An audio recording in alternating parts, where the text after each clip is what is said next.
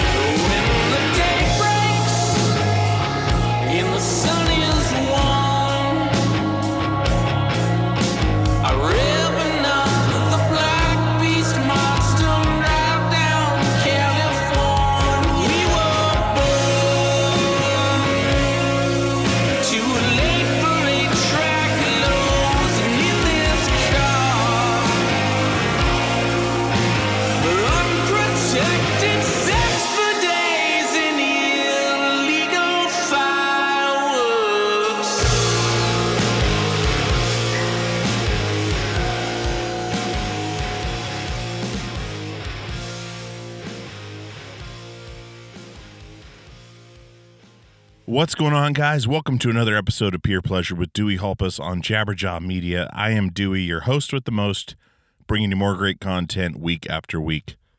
This week, we have a music legend on the show. Now, the interesting thing with this music legend is he's not technically a musician, but he is in the Rock and Roll Hall of Fame. You know who I'm talking about. Mr. Matt Pinfield from MTV, from Farm Club, from the Two Hours with Matt Pinfield podcast, from, I don't know, 10 billion other things. This man has interviewed everybody. He has friends all over the industry. He's respected by the entire industry, uh, and by my and, and by myself. He's he's also respected. He's been a part of my musical upbringing since I was a teenager, uh, watching 120 minutes. And I told him uh, when I was on vacation at my parent or my grandparents' house down in Seattle, we didn't have cable up in Alaska. So when we went down on vacation, it was free reign. Except MTV didn't come in clearly. It was all uh, what do you call it? Fuzz or um, uh, static. But you could listen. So I would listen to 120 minutes and get the new music, but I would hear Matt's voice. So I never knew what he looked like. Uh, this was before you know the internet was a big thing. So you know I I had this uh, I guess this kinship to his voice. And I think that's why I love his podcast so much, which is over now, but he's doing much more. Uh, but the two hours of Matt Pinfield podcast was awesome because it took me back to those interviews on 120 minutes I used to listen to. Anyway, uh, got in touch with Matt. He's super gracious uh, with his time coming on board to do the show. Uh, it was an awesome chat. It's super fast paced, which is his style. Uh, tons of stories, awesome stories about uh, Maynard from Tool and and uh, some Portugal the Man stuff, some Iceland stories. Uh, anyways, I could talk to him for hours, but we did about an hour, and uh, I think you guys are going to enjoy it. I know I just put out an episode on Thursday uh, with Yvette Young. That part three is available, um, and I think iTunes got confused because she's been on three times, and I think when I put the title in as Yvette Young Covet. I think it got confused in some people's podcast players, so I changed it to say Yvette Covet Part 3. So hopefully that came up in your guys' subscription box um, and you guys could check that out. Anyway, let's get some business out of the way real quick and then we'll dive right in. PeerPleasurePodcast.com is the website. peerpleasurepod at gmail.com is my email. If you want to get in touch with me, send me guest ideas, comments, questions. Uh, hey, good job. Hey, you suck. Send it my way. I answer all my email, and uh, I love to hear from you guys. I've been getting some extremely thoughtful reviews on the show, which lets me know you guys are listening, and I love it. And uh, yeah, big ups to you guys. Thank you so much for coming back week after week. We got, and I know I've been saying it, but we got some big stuff coming up uh, that we'll announce shortly. So be sure you're subscribed so you don't miss a beat. All right, guys, without further ado, let's get into my conversation with the one and only Matt Pinfield.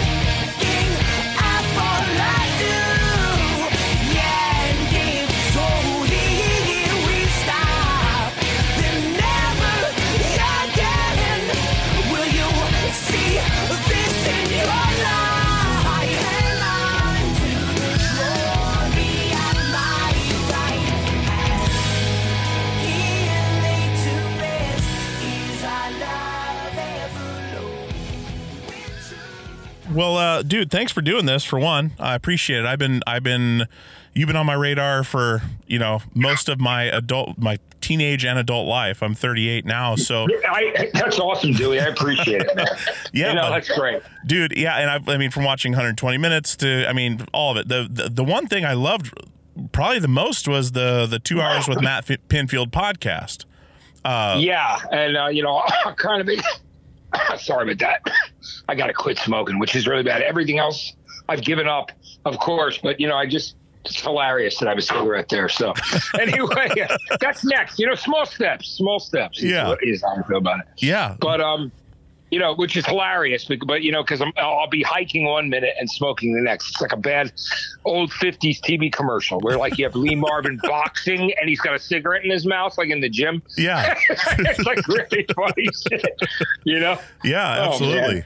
Uh, yeah, it's great. But dude, yeah, I love that podcast. And then it ended. What you did? What 200 episodes?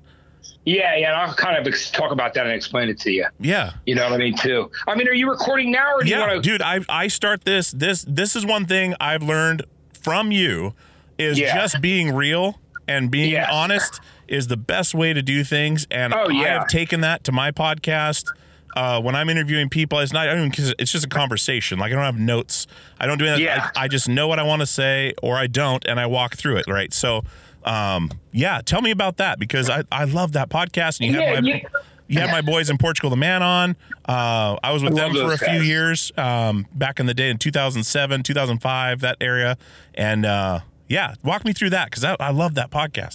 Well, you know, it was really it was something that you know we had decided to do. It was actually connected to a syndicated radio show called Two Hours of Matt Pinfield, and at the time, um, the people at Westwood One wanted to actually license the name 120, 120 minutes from Viacom, but uh, they weren't having it. You know, what I mean, and they, you know, they they've still been talking to me about doing a new podcast uh, for 120 minutes with Viacom uh, coming up. Uh, you know, with doing something with them and and you know iHeart and uh, you know, but that's something that's in it's in discussion. But uh, I love doing that podcast. Now, what it, the, re, the what was really interesting about it was it was completely the ones that would you would listen to were raw because we would do those interviews because I always treated them like real interviews and you know, standalone conversations. Um, and what we would do is my producer uh, would edit parts of that interview into that show that ran 10 to midnight in 21 different cities, you know, including Chicago. Uh, I mean, there were many, but, um, you know, like Tucson. I mean, there were, there were quite a few st- uh, cities that ran that show. And parts of those interviews would end up in, on the show playing, with, you know, with their music. But the, the podcast itself was fun because it was straight up interview. It was just, you know, from the moment we sat down uh, and just let it go. And I think that's great. I, I, I you know, I, I thank you for saying that. I appreciate that. It's a compliment uh, saying that you, uh, you do, you kind of do things the same way. And, and I love that. It was a lot of fun to do. But when the show, the show lasted two years. So that was about the amount of time that we had to do the podcast. So we did 200 episodes. We did that final one with Maynard, you know, of course. Uh-huh. Yeah. And he and I, you know, our friendship goes back to, you know, in my years at MTV, I'll just, I'll never forget him. You know, I was, I was literally, I was going out to, you know, I think it was Lexington, Kentucky. I there. You might remember that video for Nada Surfs Popular. Oh yeah. Yeah, well, Sarah Sebastian, the actress who played the cheerleader chick, her and I were hanging out. You know, we were. So she had invited me twice to Lexington to hang out, meet her family, and go down there.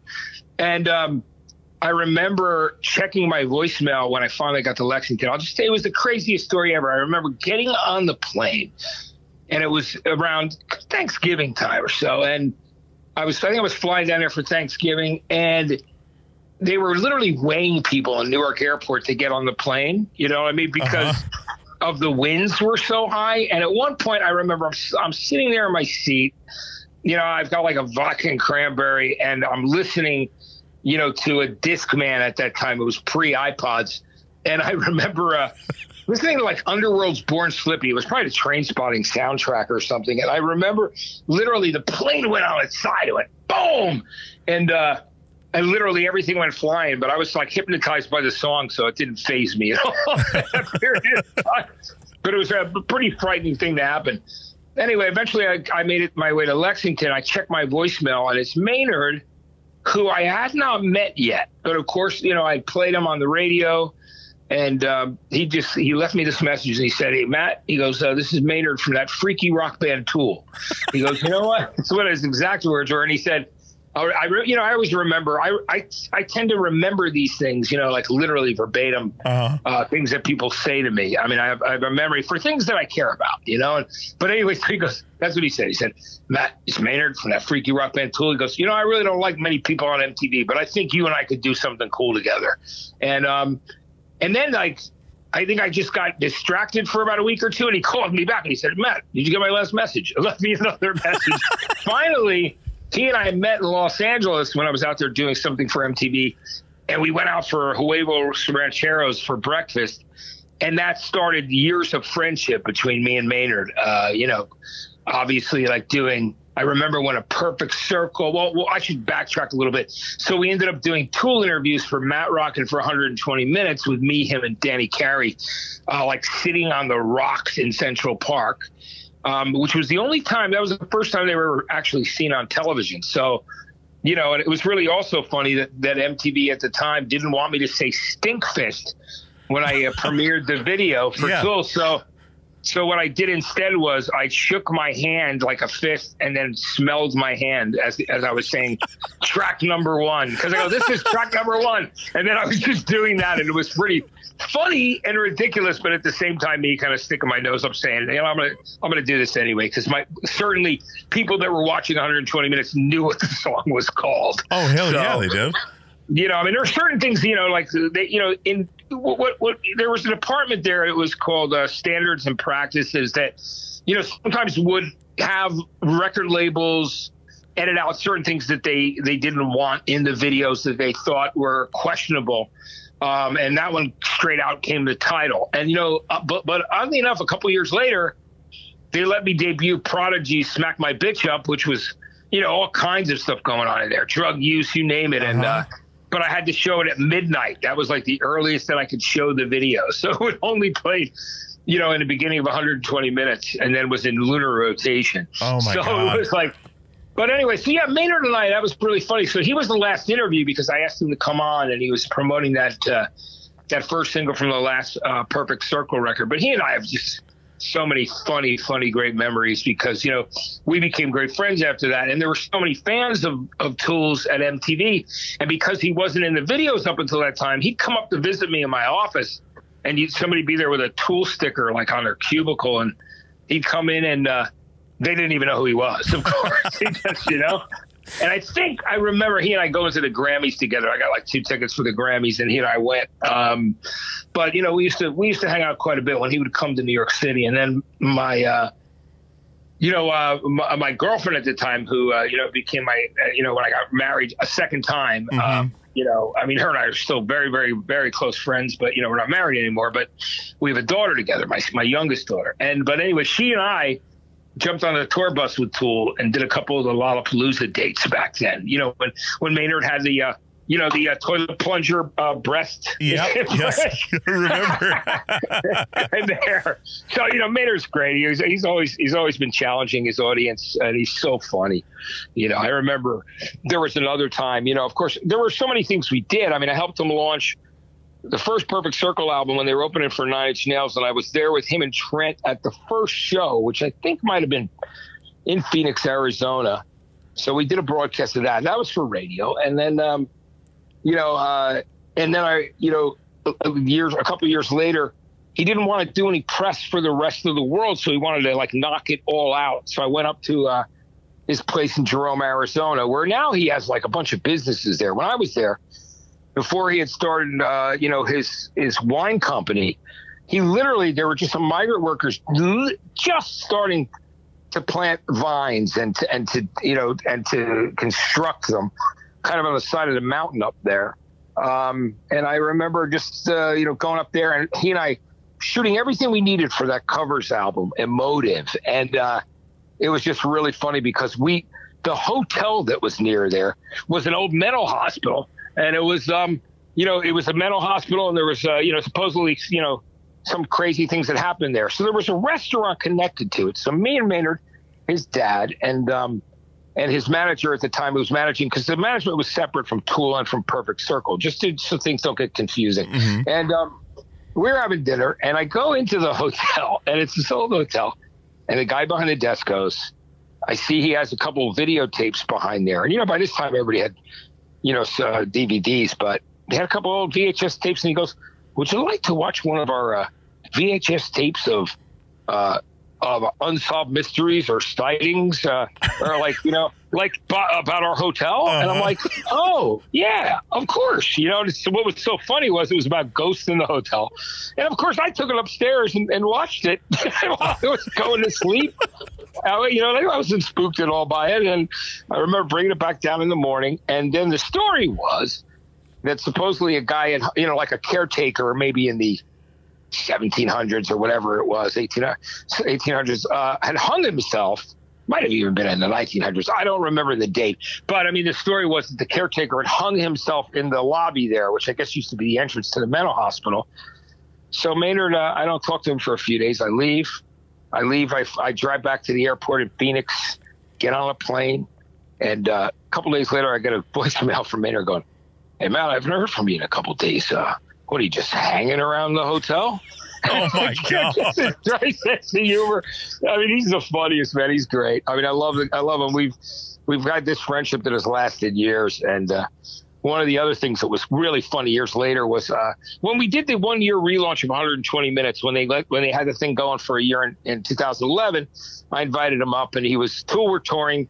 Uh, he was promoting Puscifer at the time, and I remember the funniest thing in the world was, you know, I said to my girlfriend at the time, who was, you know, a school teacher, an art school teacher, and I said, Maynard called and he said, Hey man, do you want to come see us tonight? And I said, I looked at her, and I said, Hey, you want to go see Tool tonight? This, they're they're amazing live. She goes, Yeah, of course. Um, and it's funny because Maynard's texting me all, like uh, going, pick up, hey tough guy, you pick up your, your tickets yet? And you know, I was like, No, I'm going through the Lincoln Tunnel. And then he made a funny derogatory comment about uh about the Lincoln Tunnel because he's hilarious. Uh huh. But I, I remember saying to my girlfriend at the time, "Look, I know if you if you, if you got to get up and teach tomorrow, if you're getting really tired, don't worry, we can leave early. And uh, we, you know, we get there. I open the tickets. We go down to our seats, and they're literally second row center, right in Maynard's sight line, because Danny Carey's playing up front, and he's right behind him. And I looked at her. Uh, and I go, Alex, we are not leaving early. No way. I go, I'm not walking out of my friend's show. So if you're tired, we're sticking it out. And it was a great show. And it was so funny. I mean, it, I mean, he texted me some really funny comments the minute he got off stage. I mean, it couldn't have been more than two minutes that he was texting me, just just busted, just kind of like saying some really funny stuff about uh, the audience. And he just makes funny comments. I go, uh, and I remember saying, Maynard, uh, you know, I mean, there were a lot of young people there too. And he goes, yes, but they were sperms when I when I wrote these songs. I mean, it's just like really, his sense of humor is great. I mean, I love the guy. I mean, he's a brilliant man. He really is. Uh, super talented. Oh, also, you know, super athletic. You know, like I mean, he's he trained with the Gracies. You know, doing. yeah. Uh, Has he talked you into and- doing jujitsu yet? no, he did not talk me into that. But I remember at one point he and I were trying to figure out a way to produce a show involved with MTV about that and, and with the with the Gracies. So you know, I was I was work we were working on that thing together, but it never actually happened. But uh, yeah, you know, it's just uh, he's doing he's just a, a great guy. So I was glad he was the final guest, bringing it all back around to, that- to that podcast. Yeah. Two hours of Matt Pinfield. It was it was great to have Maynard on there.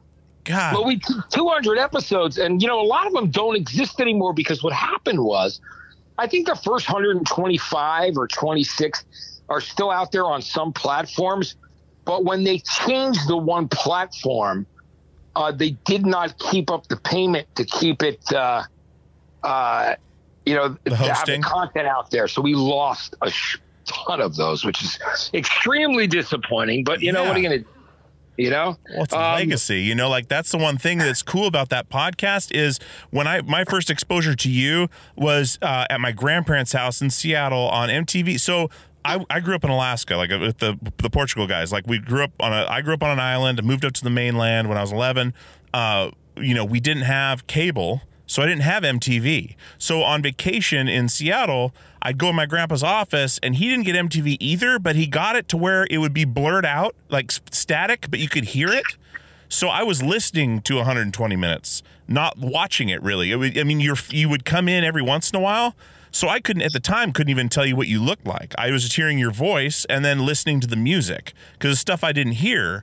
And so eventually when I started watching the show, of course everything made more sense, but then when I when I listened to you on the radio or the podcast, that's where it really connects with me because that was my first exposure is your voice and your stories they made they made uh they were more impactful to me because it was you know going right in my ears if that makes sense Yeah, you know, I love that, and I think you know, I mean, it, it, it, certainly just like what we're doing right now. You know what it was, Dewey? It was, it was always really honest and uh, and about like you said, really having a conversation, uh, you know, with the artists because a lot of them are my friends, but even the ones that aren't, it's it's really about that. I just never really liked when I saw interviewers who weren't prepared and didn't know what anything about the artist that they were interviewing. And it was always as as a guy growing up there wasn't that much music on television. There was some you know what i mean? But yeah. uh, and there were certain shows that were go-to's but you know when i would see somebody interview an artist and just like you could tell they didn't do any kind of research or homework or they never listened to the music you know that was i thought always thought that that was really unfortunate and unfair to the fans of the artist and that you know so i always wanted to make sure that what i did with artists was really g- give them a platform to speak about why and when they wrote their music. And you know, I, I remember uh, somebody once saying, I mean, I mean, most you know, obviously, I've gotten a lot of positive feedback over the years, but I remember one one critical thing that I remembered and I and how I answered it back was, oh, you know, uh, like he loves every every band. I go. Well, I may not love every band, but I do think it's fair to every band and every artist that I make sure that I represent them in a good way for their fans and for somebody who might become a fan because they spent six months or whatever it took the time to put their blood on the tracks to make a a, a record, and that's their music, their art. Uh, and I think that that's the only the fair thing. I'm not sitting here. I, you know, I'll leave that to critics that feel like that they have to take stabs at people. That's never been my way of doing things. I, I'd rather take the uh, you know a positive route. You know, And Yeah. if there's something something that I really dislike, you know what I mean? Is I I I I, I basically agree with the uh, you don't have anything good to say. You Yeah. Well, you find know? something you love. You find something that you're Yeah. into in that artist. You Yeah. know, like that's what it seems to me. Like you'll, if you can tell sometimes if you if you're not like you know it's not one of your favorite bands, but you'll find something positive or something that you can latch on to to connect, and that opens everything up for the fan to listen to. Right? Like that's the the gist of it. That it really does, and that's the most important thing. I think that's that's my responsibility. You know, when, when I'm doing that, and you know, and I've loved that I've got. I mean, it's it's amazing. I you know, and I think, I mean, I I, I lost count of how many interviews I've done, but it's just got to be at least.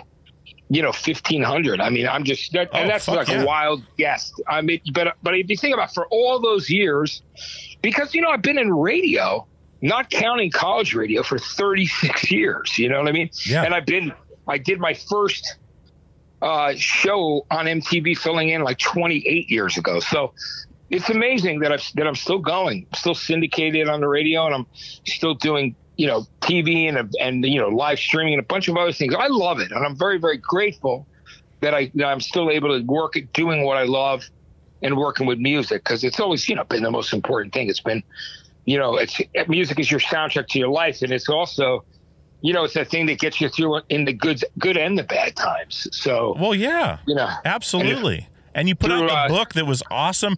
I, I got it um because I, I I do this show and I work full time, three kids. Like I have very little time to do other things. So I got the audiobook version uh and went through that and I was totally the one thing I will say I was bummed that you didn't narrate it. Yeah, you know, I want to tell guy you why. announced yeah. names weird, like it was weird, Yeah. but but the stories were killer. Yeah, I mean, I feel bad. I mean, about that. What happened was, I had just moved to San Francisco to do a morning show at the station KFOG, and I, you know, I decided, you know, that I was going to take. They'd offered me the job to go there a year before, but it was just like it would. It wasn't affordable to move there at the time, so we figured it out a way to do it involved with the other syndicated shows that I do. So it, it you know, it worked out for me to move there. But the problem was. I moved there. Everything was was firing was happening at once. I mean, I literally got there and had to go host a charity event in Prague, Czechoslovakia, the next day. Jesus so Christ. they forgot that I told them that I was going. So I, I I was on the air. My first radio show was the day that Prince died there, and um. And I literally was on the air. My morning show ended. Prince died. I stayed on the air for four more hours, and literally, or even more. I mean, I, you know, four more hours. No, I stayed on the air for six more hours. So I think I was on the air for ten hours, and six of that was, you know, tribute to Prince, taking phone calls. And in fact, I'm really good friends with his original guitarist who was with him all the way up until the time of Purple Rain, Dez Dickerson. And I texted him and I said, "Listen, I know this is, I know how close you were, so." You know, if you if you're not if you if you don't want to do this, I completely understand. But I said, can you? Would you? This is my first day on this radio station, and would you consider going on the air with me to talk about Prince? And he said, yeah, give me in a half an hour. And he called me and we talked about him, you know, for a good like half an hour, 45 minutes. He's, you know, and he played like he, he left Prince's band uh, right around the time of uh, right before Purple Rain, but he's in Purple Rain. He's doing like his song Modernaire in that movie because him and Prince were best friends. You know what I mean? Yeah. And they were, uh, but he, you know, he just decided he didn't want to do the touring cycle again. So he started doing a little bit of his own thing.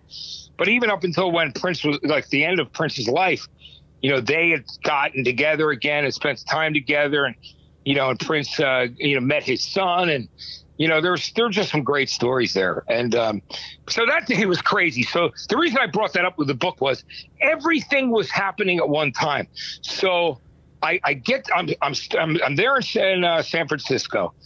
Uh, I, they forgot in, in management that I was leaving that night to go all the way to Prague for a couple of days to host the charity event, which is like that's a that's a long flight, right? Yeah, it so is. all of a sudden, all of a sudden, all the news cameras come in because you know they know that I've met Prince and spent some time with him, and we, uh, you know, but just because of that history, so they, I mean, I did like MSNBC with Brian Williams from the phone, and then a bunch of the other local, all the other news affiliates, like all came in. and filmed me. And so at the very same time, I'm calling my girlfriend back in New Jersey, going, "Hey, I got to get these pictures in for it's the deadline for the photos for my book." I go, "Can you help me?" You, I go, "You know how to get to all my stuff." And then so I had her looking, working on that for me. Like she knew what I wanted. So she was like doing that. They're interviewing me at the same time. This is all happening. I have to get that from her, forward it to the publisher, to Simon and Schuster, and then get in an Uber and go to the airport, get on an international flight to Paris and then to Prague. I stay there two days and I come back and I land and I get to customs and right at the end I go, "Hey, uh, so how you doing? What's what's it like?" I go, uh, I go, uh, you know, I said something that had to do with Monday, and he goes, "It's not Monday, it's Sunday," and I go, "What?" And he goes. See, I never, nobody ever informed me that coming back, you gain a day, not Uh-huh. lose it. So I could have stayed an extra day and I killed myself going back and forth in two days. But that was the kind of things that were happening, uh, you know, because I was not only was I doing, you know, two hours of math, was a podcast, the radio show, my my syndicated show that's still on out there. That's a classic rock history show. It's on all over the country and all over the American Forces Network, wherever we have uh, soldiers and military. Yeah. That's called flashback. I've been doing that for nine years. So, so I was I'm recording all of that. Then I'm tracking the night show. Um, so I had all that stuff to do, and it was crazy. And I had to. There's one thing I had to give up. Now, in a sense, here's the thing. I tried with my schedule to narrate the book uh, for Audible. Uh, well, actually, originally it was just for it was for books on CD hmm and then it ended up on Audible. And I started doing it, and the problem was because of the craziness of my schedule, my voice didn't sound the same every day. so I was like, wait a minute, this isn't really linking up. This is going to be weird. And eventually, I just literally had a conversation and, and just said, God, there's something that I have to give up here. I'm just, yeah, this is things are crazy. So I spoke to the publishers and the people that do the audiobooks, and they said, well, we can get the guy who does the James Patterson books to read your book. And I, you know, in retrospect, I wish I had had the time and taken the time to read it because, you know, people really want to wanted to hear that. That was the one thing that came back to me. You know, what I mean, on Audible, through Audible and um and, and through the books on CD, it was that people were you know, disappointed it wasn't me reading it, but they still love the book, and and that's what meant the most to me uh, all the way around. But I know it is weird when, when you have somebody reading and pronouncing things because Yeah. you, know, you really have to know the music to, to know how to pronounce some of those things and have the right inflections. But, Yeah. I mean, I thought consider considering that's not his world. I thought he did a pretty good job of it, and I'm I'm Oh, glad yeah. you like the stories. Oh it, hell you yeah! The stories were great, and I loved hearing like the the more graphic stuff that you could tell he was uncomfortable reading. yeah, the- yeah, it was great. I loved how real it was. Like it really like opened up to a lot of different things. Where I was like, "Fuck yeah, Matt is a real person." Like you're always real in your interviews, but you let out a lot of information in that book that that really opens you up as a person. You know, like. uh you know all the stuff you've been going through recently too. I'm sorry to hear that that that uh, I'm, I'm glad you are where you are now, and uh, we have a mutual friend in Mike Mowry, so uh, we've been through that. Yeah, with him. and I love Mike. Mike's such a good dude. Oh, you know, he he's- is. When he came out uh, out to California, like to live, we were spending a lot of time together. And Mike's good, just great people. Yeah, you know, I mean, it was one of those things where you know I was doing well. You know, I mean, I've made it no secret, you know, about you know my past struggles with alcohol and addiction, and I um. You know what happened was, I mean, it's so it's so essential. and today, yesterday, they closed the gyms again uh, here in, in Oh California. fuck! I didn't know and that. And I was bummed. I mean, you know, because even the gym in my building, which is like, you know, there's only like three or four people who use this gym, but they still got the word from the from the state and the CDC that they had to close the gym, which was seriously disappointing.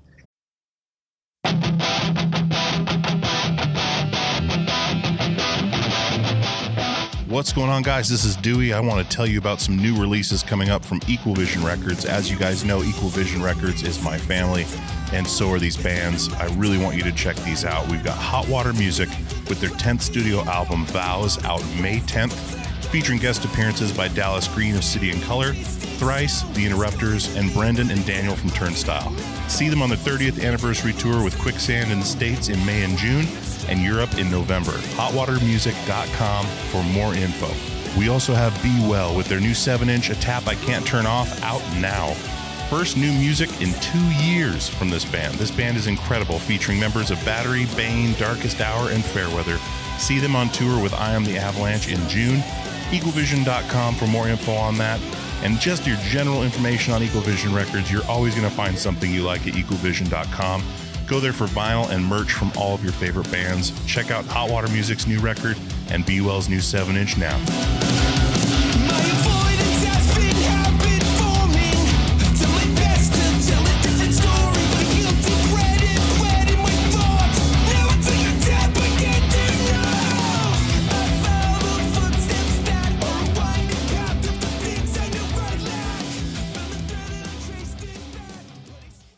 What's going on, guys? This is Dewey from Peer Pleasure, and I want to tell you about our newest sponsor, DistroKid. DistroKid distributes your music across all online platforms. They are an amazing company. I've enjoyed working with them the last few weeks, and they're going to be with us for a while, and I really, really appreciate that. I love working with great companies, and DistroKid is one of them. Uh, they have an awesome thing they're doing right now called Splits. Now, if you're working as most people are online, doing collaborations with people from all over the country, all over the world, as easy as that is with the internet, uh, you want to get those people paid when you put that music online. And splits can do that. You can add an unlimited amount of collaborators to any track. You can change the splits at any time. You can add or remove collaborators at any time. You can see previous splits. And all your collaborators are going to have to do is sign up for a DistroKid membership, a DistroKid account, so they can get paid. And as always, DistroKid never takes a cut. You and your collaborators get 100% of the earnings in total. A couple other awesome things that they do is they set up an official artist YouTube channel. Uh, you can use Spotify Canvas, synced lyrics, promo card to promote your release on social media, a mini video for your socials as well. There's just so many awesome things about using DistroKid. And like I said, I don't advertise things I don't use, haven't signed up for. I have signed up for this. It is a breeze, literally a breeze and you can get going right away. So definitely check out DistroKid, and I want to give you 30% off your first year's DistroKid membership at any level. That is distrokid.com slash VIP slash PPP for Peer Pleasure Podcast. Once again, that is 30% off your first year's DistroKid membership at any level. distrokid.com slash VIP slash PPP. Go check out DistroKid right now, distrokid.com slash VIP slash PPP for 30% off.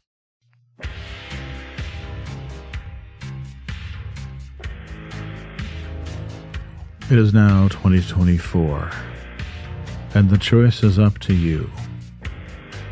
Do you listen to good podcasts, or do you listen to bad ones? Well, we've got a suggestion for you. How about you listen to a good podcast for the first time in your miserable life? I can think of one Overnight Drive. Going strong. 11 years now the podcast about nothing. Your favorite podcast's favorite podcast. Do you enjoy nothing? so do we. Don't you come over and check it out and stop listening to other podcasts? Thank you.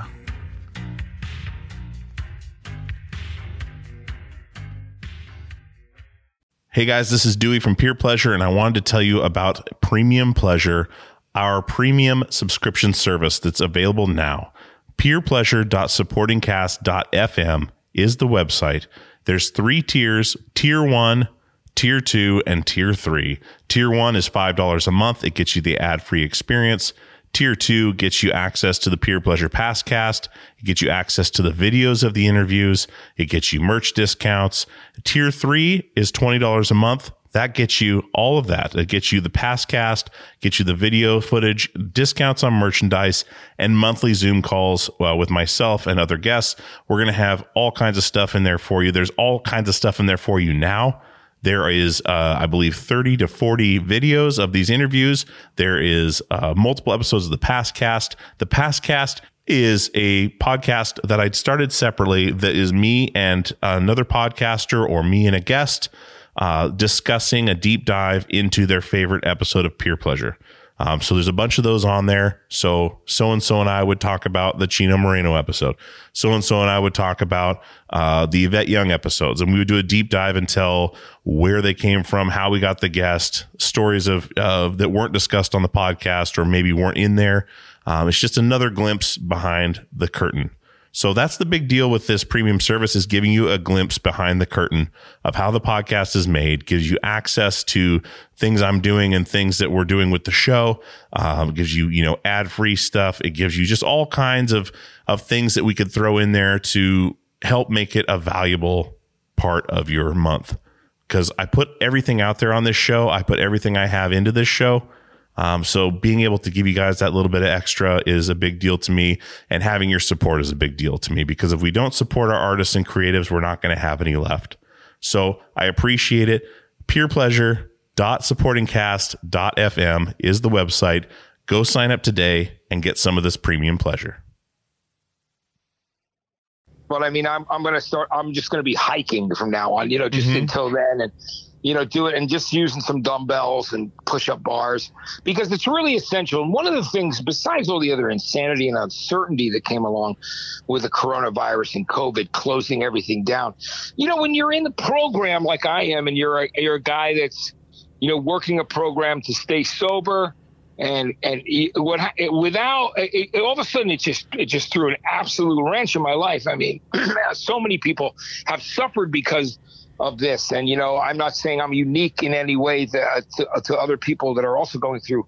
I mean, I, I my heart goes out to you know the parents who have young children or even teenage children and people or kids that you know can't can't go off to college or people kids that have to stay home and, and their parents are trying to homeschool them and keep their mental health uh, together. And um, I mean, you know, I'm lucky that both my daughters are adults, but I um, you know, I, I just I- feel for everybody, all the people that became unemployed. I mean, I, it, it breaks my heart, and it breaks my heart uh, how many people I know because you know, in the music side of things, I'm such a big part of uh, of the live music scene, and I'm always out at shows. So this thing completely changed my life, like it did so many other people. So I couldn't work out because the gyms were closed, and I need that for mental health anyway. You know, it's just something that is really important. That it's a way to you know kind of deal. On top of all the other worries of you know other people in my family having lost their jobs. Um, and just trying to take care of everybody. It was just one of those really crazy times where, you know, I uh, decided to pick up a bottle of vodka, and it was not a good idea. I mean, it was one of those things where you know it's it kind of creeps up on you. You know, uh, you uh, I start drinking, and uh, and then all of a sudden it gets it, it, and it's not like I'm falling down drunk, but it's definitely, you know, it starts to affect my speech and things like that. Um, and it just affects my health more than anything. I mean, which is the most important thing. You know, it affects you know your heart. It affects my leg where I got when I was hit by the car and the leg was broken in half. Uh, it affect you know like I have that scar on my head. I mean, but I have you know certain. It's just that was the other thing. I couldn't because of COVID. I couldn't get all my medications that I needed. So it was really it's you know it just. So when I did this most recent article, you know that I the interview in Rolling Stone, you know at first I'll tell you, and I, and I talk about it in there, but you know, my friends gathered together and said, "Man, you know what? You know, we know you're we know you're kind of in a bad place now. We we want to help you, you know, get somewhere and get some treatment." So I was completely open to it. I you know I didn't resist, and I you know and I wasn't.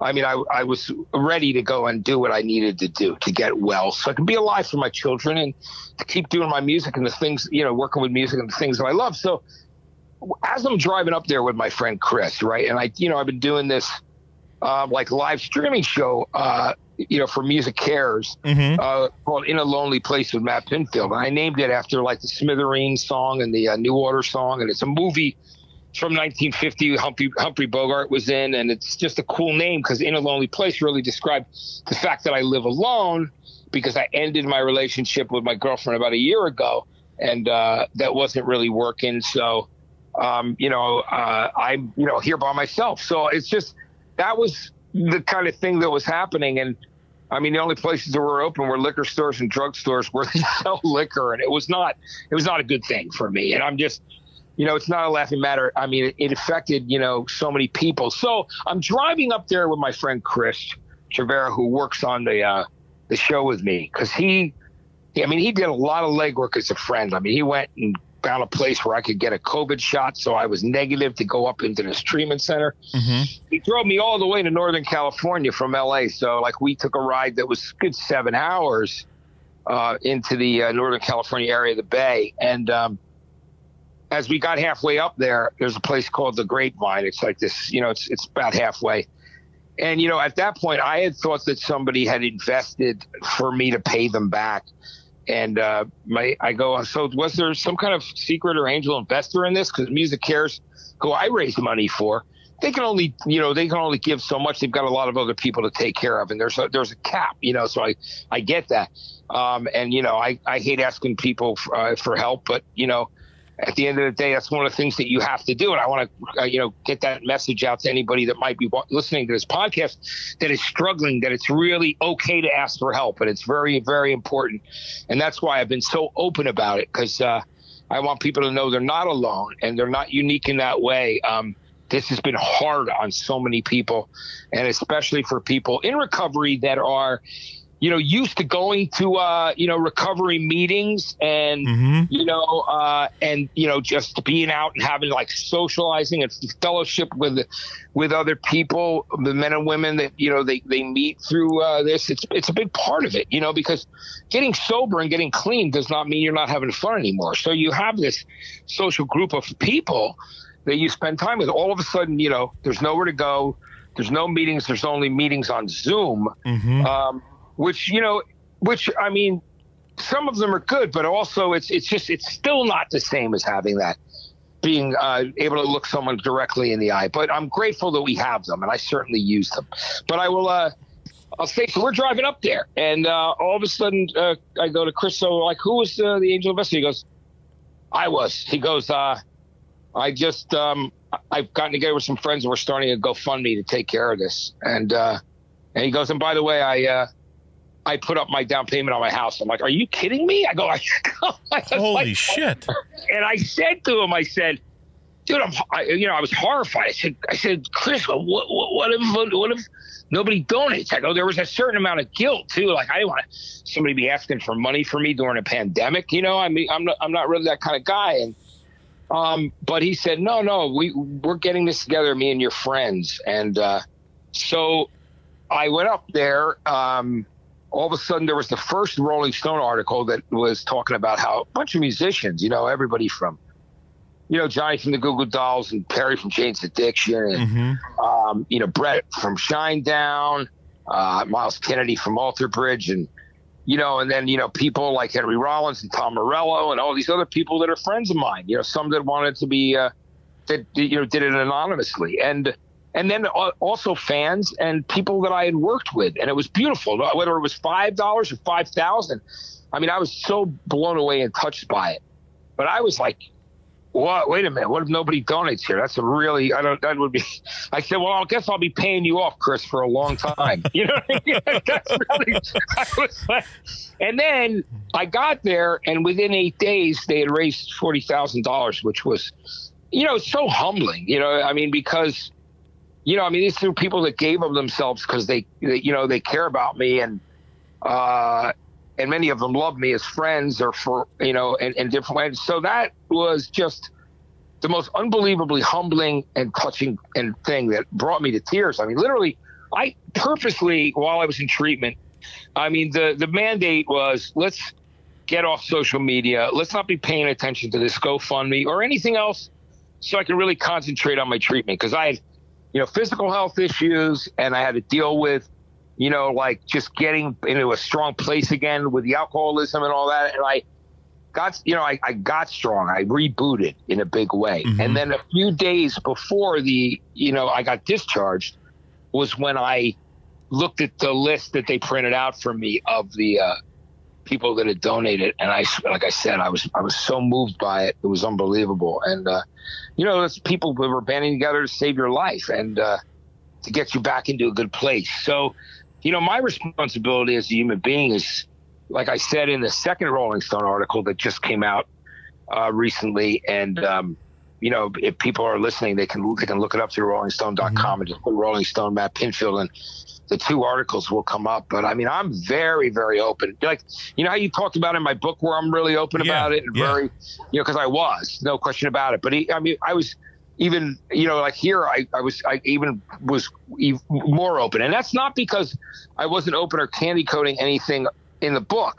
But when the book came out, I still had one daughter that was 15, and I didn't want her to deal with any kind of uh, you know backlash or teasing with the book you know with the book out there while she's a kid in you know junior high high school Yes. so now that she's older and both my daughters just want me to be healthy and there for them they love their father um, you know i'm really completely open so i went to the wall in that article in that interview and i've got letters from from paris from australia uh, and people on social media and on their site just saying how much it meant to them that they were going through the same thing. Or you know a mother would reach out and say that say that uh, you know my son who was 30 could not get his medication and uh, and that he overdosed and just and died. And uh, and that and that his best friend who was clean and sober for five and a half years also overdosed and died during this. So this thing is incredibly serious. So yeah. and she thanked me for being super honest and bringing attention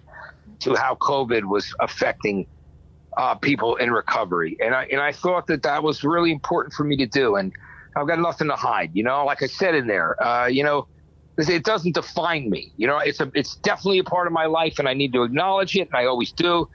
And be there and be of service to other people. But the most important thing is I want to be able to continue to do what I do, work in music, do great interviews, and just you know just work with artists. I mean that's that's what I I love to do, and and that and the other time is spent being a dad and uh, and you know working on and you know just working on myself and other people and helping others in recovery that are going through a rough time. So Yeah. that's what it's all about. Well, you, have know? a really you have a really unique um, position here because you, I mean, and I'm I'm I'm uh, in a program as well that Mike got me involved in. Uh, I went to a meeting with him when I was down in Silver Lake last time. Um, uh, go, I went to Fat Mike's house to do a big podcast thing, and uh, uh, Mike's like, "You want to hit a meeting in the morning?" I was like, "Yeah, sure, I'll try it out."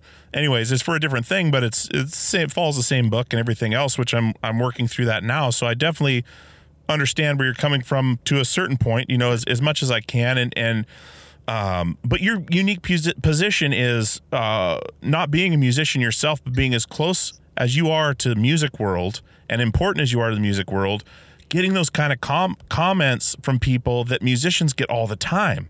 You know, your music saved my life. Your hearing you say this got me to to get clean or got me to stop doing this behavior or you know, but you have come from the other side from the the side you know the other side of the interview the other side of the conversation uh, and being so adjacent to music that you're getting those same comments from people you know your presence and your words are doing the same thing that these musicians are. That's what's so Yeah. cool about this is is you have you have become such a part of music uh, in your own way. It's insane to see that that it's so cool to see that intermingle like that right? Like just like you're Yeah. saying with your voicemails. Like you should do a podcast if you have for some reason recorded your voicemails through the years. Just go through and play voicemails from these massive artists just being Oh, real. Like hey big guy what are you doing? You know like ones. Hell yeah, yes. you know, there's some great ones, and you know, I mean, I'm very, very grateful that you know it's it's an interesting perspective that you know artists have said, and and you know. Um, uh, artists and other people like rock photographers like Danny Clinch. I'll, I'll never forget when I was at the Tibetan Freedom concert and he was taking pictures for the artist wall, Pearl Jam, the Beastie Boys, Rancid, like all these people. And he took my picture and he put it on a wall. I go, oh, why's my picture on the artist wall? He goes, well, you really are. Like you're an artist in your own way. Absolutely. Said, and I and I you know and that's and that it hit me and I said, you know, that's a really kind thing to say. But yeah, it's um I mean the thing that's so important to me is using my platform not only of course for the thing that I love the most and that's turning people on to great music and letting them get to know the artists that they care about personally and to get something, you know, something real out of it so they can feel connected. But also I have a, I have a responsibility because I have the platform to help others. You know what I mean? And that's what a lot of people have said to me over the years. I remember, you know, I mean, that that's the thing that you, that's you're call one of your you're calling. I mean, especially, you know, you know the story. I mean, when I got hit by that car, I should have been dead. I mean, I was walking across the street sober, but when I got hit by that car, and I saw the car coming at me out of the corner of my eye, and I jumped up, trying to jump out of the way, and I went through the windshield with my head, tore my head open.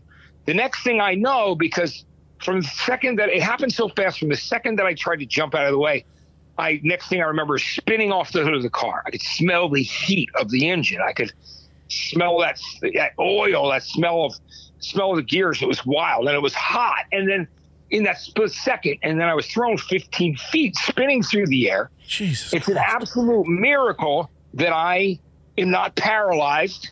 And when the EMS guys got there and they cut off my bloody clothes, and they, you know, because I was conscious for the entire thing. I mean, Uh-huh. going through the windshield, um, and I have my head completely ripped open.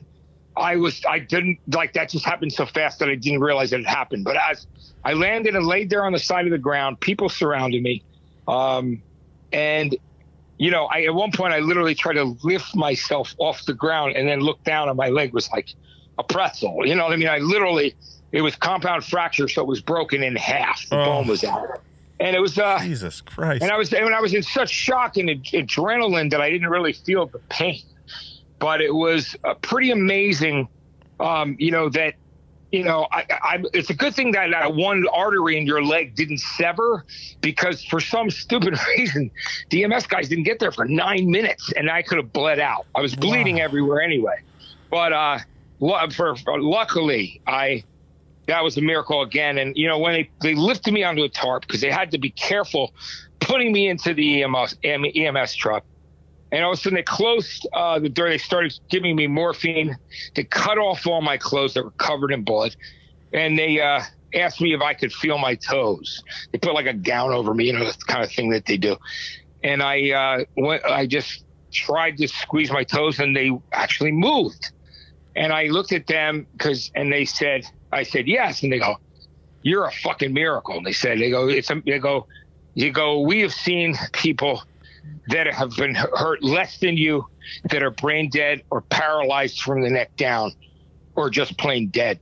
Because the car was speeding. So, I mean, you talk about miracles. Surviving that thing made me realize, you know, I I've got to, I've got to always give back. You know, Yeah. it's just so important, you know. And but I love you mentioned Fat Mike, man. I love Fat Mike too. I've gone over, Dude, hung out the with him. and- yeah, Fat Mike's awesome. I love him. You know, went out with him. You know, we we, we you know we'll go out to dinner sometimes, and you know I've been over to his place and watched the uh, musical. You know that the, Uh-huh. the original. Yeah, we just hung Street out Home. there, playing me some. uh you know, Cookie the Clown, and you know when he was working on that record, and and, Oh, and the latest uh, NOFX, which is like I guess going to be a double album. But Oh, it's- yeah, we it's sat one night, we listened to that stuff into the wee hours of the morning. We had a we had a good time. I love Fat Mike. He's Dude. he's a really good dude. I you brought know? Mike Mowry with me to do that. Did Mike tell you that story? Oh no, he didn't. we did great. the interview in his pool in latex. Oh, that's that's where we did it. It was the fucking most hilarious thing ever. And I always think back to it. Always comes back somehow to uh, you know sometime in during the interview or whatever. When I get in these weird situations, is I wonder what Pinfield would do in this situation Yeah, because you you've know. done so many, you know, and and I always harken back to that, you know, positive attitude and that that you know, it's it's the one thing that it, you never seem clinical, you never seem sterile, you seem real, you know, you you're you're just a real person, and that's why I say like you're the connective tissue of the music business, right? Like you you tie everything together, you loop, you link. Uh, you know, Maynard from Tool to the biggest Tool fans, right? Like you open Yeah. up, but you hold it together. Like you hold them, in, and that's the way I see it. And and uh, but yeah, like, yeah, Fat Mike's amazing. Like that's the I'm, Yeah. Do these like, weird, funny experiences and stories I've been collecting through this podcast. I love hearing yours because you have so many. Uh, that's what saying the voicemails would be hilarious to just do a No, podcast. be, it would be really cool. And you know, here's a really interesting story. When so my so it was my friend Chris who reached out to Rolling Stone through because he'd worked with Against Me for years, and you know, Uh-huh. and uh, he was also at one point a GM of Epitaph, GM of Dangerbird, um, and Chris. Um, these are record labels that he worked at, Yeah, yeah, and yeah. many, Mhm. many more. But he um, sent her a, a friend he knew a letter who worked at Rolling Stone and said, you know, I'm doing this thing for Matt Pinfield, and you know, I'm doing this GoFundMe. I don't know if there's anything you guys can do or are interested in. And then he got an email back uh, from uh, the news editor who said, "Let me tell you something." He goes, "When I was an intern, 17 years old in high school, up at MTV, he goes, I asked everybody there." All the other people, if they had time for me to work, help me work on my project, on my paper, he goes. Everybody said no and was just like shunned me away. He goes, and Matt said, "You you need you need some you, you want you need me? I'll, I'll do this for you. Meet me tomorrow, and I'll uh, and I'll give you time." He said I gave him an hour and a half, uh, and I I sat there with him, and he said he'd never forgotten that because nobody else would give him the time, and that's because I remember when I was young, I never had any connections. I mean, I never, I you know, everything came from just experience, doing college radio, producing local bands in New Jersey, you know, just being supporting the local scene through the Rutgers radio station, RSU, just you know, and DJing at clubs and you know, d- you know, helping out independent bands. So that was, I mean, that was something I did build from the ground up. There was, I had no nepotism. I knew nobody in music, Yeah. uh, and it just, you know, like it just worked hard at it for years. And, That's uh, what's so and you know, cool. you know, and so that he said, so he said to Chris, he wrote him back and said that he goes, he goes, listen, he goes, if, uh, he goes, I, I'll never forget what Matt did for me when I was younger. He goes, and um, he goes, we'd love to cover that story. So, so there you go from there. I mean, like that's, but that's the funny thing is that's something I would just, I just do anyway. I yeah. mean, I like to help you weren't people out expecting that. you know um and and that's just you just be, just being good to people and also thinking about when i see young people that are trying to do things and get get a, get get started and get a leg up i remember what it was like for me so that way i'm i'll be good to them and try and help them out because i never had anybody do that you know what i mean Exactly. so And you'll so never when- forget that. yeah, so I'll never forget that. So, I if if I'm that person that can help them get to the next space or do something, I mean, I'll that you know I'll, I'll, I'll make myself available. You know, uh, but it's cool, man. And we you know obviously we love so much great music all the way around, right? I mean, Yeah. I mean, I, I just uh, oh wait a minute, what is this right here? Okay, I apologize. I'm just looking to see. I don't think. All right. All right, we're cool. What time is it? I'm gonna look just because I. Uh, 55 after. Got, you got- we can Yeah. we can cut it now or we can Yeah, yeah, we got like we got like about it's about about uh, five more minutes, and I'm sorry that it's so short. I mean, I could No, give you. this is amazing that you're. Uh, I get you know this much time. Like it's it's and it's it's silly to say that I know, but uh, you know I'm I'm on the phone with with Matt Pinfield. Like what the hell? Like if I was a kid saying you know just like I do with a lot of these podcasts. If I was 20 years ago thinking oh I'm gonna be yeah hanging out on the phone with so and so yeah right you know. But same with me. Like I that's why I connect to you so much. Like yeah I was in music. I was in Portugal Man for a bit. Anatomy of a Ghost. Like tour, tons of touring. Been there. Stopped touring. Uh, had a family. Now I'm a commercial plumber with a podcast. I don't have as many connections, but I still I find it. Like I find my Yeah. way in and I make it real. That's where I fantastic. connect I with love you. that about you. I, I love that. I'm, I'm I'm really glad that we can make this happen too. You know, and and listen, I I I I so get it. I mean, you know, with you know, with, it's great to be a dad. You know, and I how old are your kids right now during this COVID thing? Uh, seven and eight. Yeah, so I mean, I, I, my heart goes out to you and your, you and your wife because I just, you know, I know that it's, I know so many of my friends, you know, we're trying to do the best for our kids and keep them busy, right, and that kind of thing. Yeah. And, um, and you know, it's, I, I know that there are challenges that come with that because you love your children. You're like, wow, they, they're getting robbed of this time to actually go to go to school and be out there with their other friends. Mm-hmm.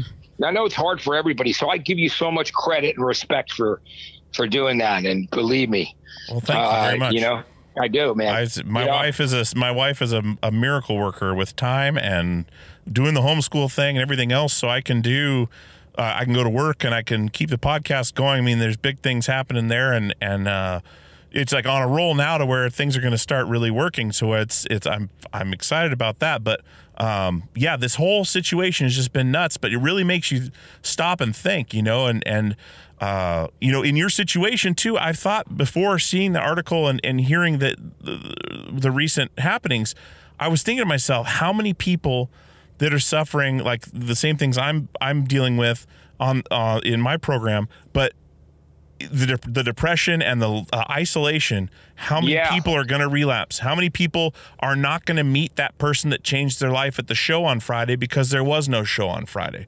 You know, like Yeah. how much you know, like movie style things are not happening. Like movie endings are not happening because people aren't running into each other at this show or at this restaurant or you know, think of how many chance happenings in your life put you where you are.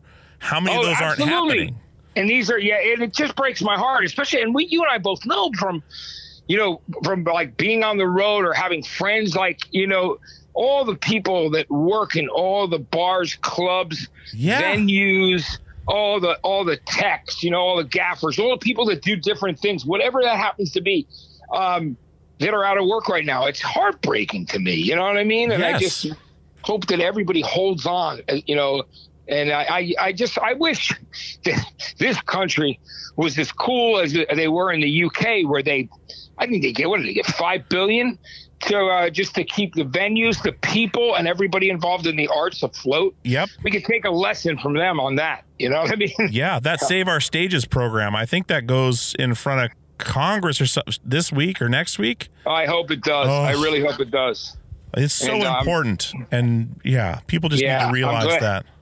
Yeah, and it's uh, yeah. So, I mean, I'm hoping that this thing that we we we find a solution, a vaccine, something that changes uh, this trajectory that we've been on because it's you know it's heartbreaking and it's I know. you know. But I'm, I mean, and I'm really grateful because, and I feel for the other people. There are other people out there that were going through what I was and hitting a brick wall, you know, and and uh, and I was blessed enough and lucky enough that I had friends that wanted to help me get back to a good place and I got a reboot and I'm lucky I'm here and I'm, but I'm what I'm going to do with my with that energy is like I said just do my best to be there for other people I've had Yeah. friends that read the article that called me that literally just went into treatment from a treatment center and I just said look I'll be here for you when you get out you know what I mean and That's huge. that's it but uh but yeah man you know I'm I really I'm psyched that uh the Portugal guys are great too Oh, yeah, So I love them.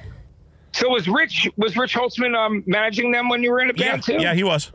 Yeah, Rich is a Rich is a good. I mean, I know Rich because we have a funny story about going to Iceland together when he used to work at 4AD. Oh. and uh, with that band GusGus, because you know it was like it was it was in the 120 days. It was early on, and uh, obviously you know Bjork and the Sugarcubes folks were Yeah. really endorsing GusGus, and they were a great band, and they were really cool. And he said, "Look," he goes, "You know what? I'm bringing a bunch of uh, journalists over here. Where you know my company's flying a bunch of journalists." He goes, "You know, you want to come for a couple days?" And, and I said, "Sure." So I went to Iceland, and it was funny because that was when the Bible Belt was trying to make. Uh, you know, cable companies take MTV off. So I only had like a few days and then I had to fly back to New York and then out to like Iowa. And uh for a for a rally to keep MTV on the air and kind of lead that. But I remember how crazy it was because I knew I needed to get back. I loved being there in Iceland. It was wild because the band was playing this mall that was basically an observatory, and they turned it. And I was sitting there with that artist Vaughan uh, Vaughan Oliver, who did like all the Pixies album covers and Cocteau Twins and all that cool stuff Yeah. and he was such a great guy. He recently passed away in the last year, and um, but I remember being there, and there's a place in in, in Reykjavik. It's uh, it's called the Blue Lagoon, and it's salt mines, right? They call the Blue Lagoon, and it's like really amazing. But this was January, right? So they were like, "Well, do you want to go in the?" And it was, I guess, it was this. Was it was it the only time I went? I can't remember whether I went twice early or and then did it again. Maybe it was the only time. But the point was, I was going there on my way to the airport to fly back. So GusGus were getting a photo shoot done, like not far from there while they were doing it, right around there. And all of a sudden I'm in there. And the funny thing is, everything else is very warm. You know, they say it's really therapeutic. Uh-huh. You're in these salt mines, but it's snowing on the top of my bald head. So I'm feeling the warmth down here and freezing on the top of my head. So my, you know, my head is, and a, a foot and a half to two feet of snow fall in like 20 minutes. So it's like, or less. So all of a sudden I'm like, oh man, they're like, well, what are we going to do? Matt's got to get back because MTV is going to be pissed. They've set up this whole rally. And, uh, and so, so basically the band was like, their manager, was like you know in that it's such a small country that eh, you know with, with the amount of people that he was like he was like dialed into everything so their manager this guy named Bolzar he was like well all right, we're gonna call cab for you, but if uh, it doesn't come, we'll just we'll just take the band's bus and we'll drive you to the airport. and so like by this time it's two and a half feet of snow. I'm like, oh shit, I'm gonna miss this flight. And uh, all of a sudden we see this cab coming through the snow, coming up to get me. And the crazy thing was that he actually held the plane. He had the What? power to hold the plane. So they held the plane for like 40 minutes. You can imagine the other people were, were not loving me when I walked in the plane. Yeah. Like, you know I mean? Oh But- no, they weren't. but I had to get back that night. I remember getting landing in New York and then hanging with Barrett Barrett Martin from uh, Screaming Trees, uh, and then literally like getting on a plane the next day. You know what I mean? Yeah. Because because uh, Screaming Trees were in town and he was in the same hotel and we just hung out and and then the next thing you know I'm flying out to the to the uh, rally. It was just pretty funny, right? Dude, that's But, um, hilarious. But it's just like, yeah, I was just thinking about that with Rich because Rich was, you know, working at 4AD at the time. Yeah. I remember, you know, just the first time I heard Portugal the Man, I was like, I love these guys. And then, you know, when I found out, you know, that everybody listened to Oasis too, because I'm a huge Oasis Yeah, fan. I you am too. mean? Yeah. You know, so you know that that's that's really you know I, I mean so that was one of the things we bonded over early on, but um I just want to you know I just want to tell you how much I enjoyed this Dewey, Oh man, and I, I- thank you. that means for, the, uh, the world to me. Yeah, and I wish I, you know, like I, I wish we could keep going, uh, but but I'm getting picked up in like two minutes, so I got to run downstairs. It's all good, I- man. It's all good. I just appreciate the time, man. And and this is, I mean, I these conversations fuel me up, man. I I appreciate it a lot. And uh, thank you so much for all the years of of uh, inspiration and just ideas and and just you know putting stuff in the back of my mind when I'm in those situations now where I can think back and kind of pull from different things. You know. no, I appreciate that. That means a lot to me, Dewey. And, and you know, I, I'm glad we finally got to do this. And since we, you know, our mutual friend and Mike Murray, who we who we love, he's a good man. Yeah. you know what I mean. And uh, he's he's good people. So I, I appreciate this. And if you ever need me again in the future, just uh, just let me know. I will be there for you. You Will know, do, and, my friend. And and I wish you and your family all the best, man. Your children and your wife. You know, send my send my best to them. And you know, uh, we will. Uh, I look forward to it. when when you put this up. Let me know, okay? I will. I'm looking forward to hearing it. That'll Awesome. be great. Thank you, Matt. Right, I do- appreciate it, buddy. Yeah, Dewey take care? It was really great talking to you. Thanks awesome. again. okay? Thank you. We'll talk soon. All right, you got it. Bye-bye. Absolutely. Take care. Bye bye. All right, guys, I hope you enjoyed that conversation with Matt Pinfield, legendary uh, music journalist and interview connoisseur. He is uh, he's famous for liking so many different things, so many different bands, but you know, it, it's it's awesome to find a middle ground, even with bands you're not a huge fan of. Finding a middle ground and, like he said, building a bridge between the fan and the band that that uh, basically that he's doing a service to the fans of that band, bringing them closer together by asking the right questions, even if you may not truly be a fan of that band, and uh, that takes a lot, you know, to understand your position and to make it your own. And uh, so that's something I respect about Matt, and I just love his uppity personality, his classic voice. No one sounds like he does, and uh, it was so surreal being on the phone listening to that voice I've listened to since I was a teenager uh, on the other end of the phone. So, anyways, that's one of the cool things about this podcast getting to talk to heroes, getting to talk to people you've admired or looked up to or just been curious about. So, uh, thanks for coming back week after week, guys. Big stuff coming. Uh, I'm not sure who we're going to release next week. I've got a few in the can and I'm, I'm trying to decide in order. Um, maybe I'll throw up a poll. Who knows? But uh, good stuff coming next week and the week after that and the week after that. We got a lot in the can. We're ready to roll. And like I said, big stuff coming, big announcements coming. So uh, be sure to rate, review, and subscribe so you don't miss a beat. All right, guys, I'm tired. I'm going to get out of here. I know you guys don't like hearing me yammer on. So thanks to Matt Pinfield for coming on the show. Uh, thanks to Mike Mowry for connecting us. And as always, we'll see you on the radio.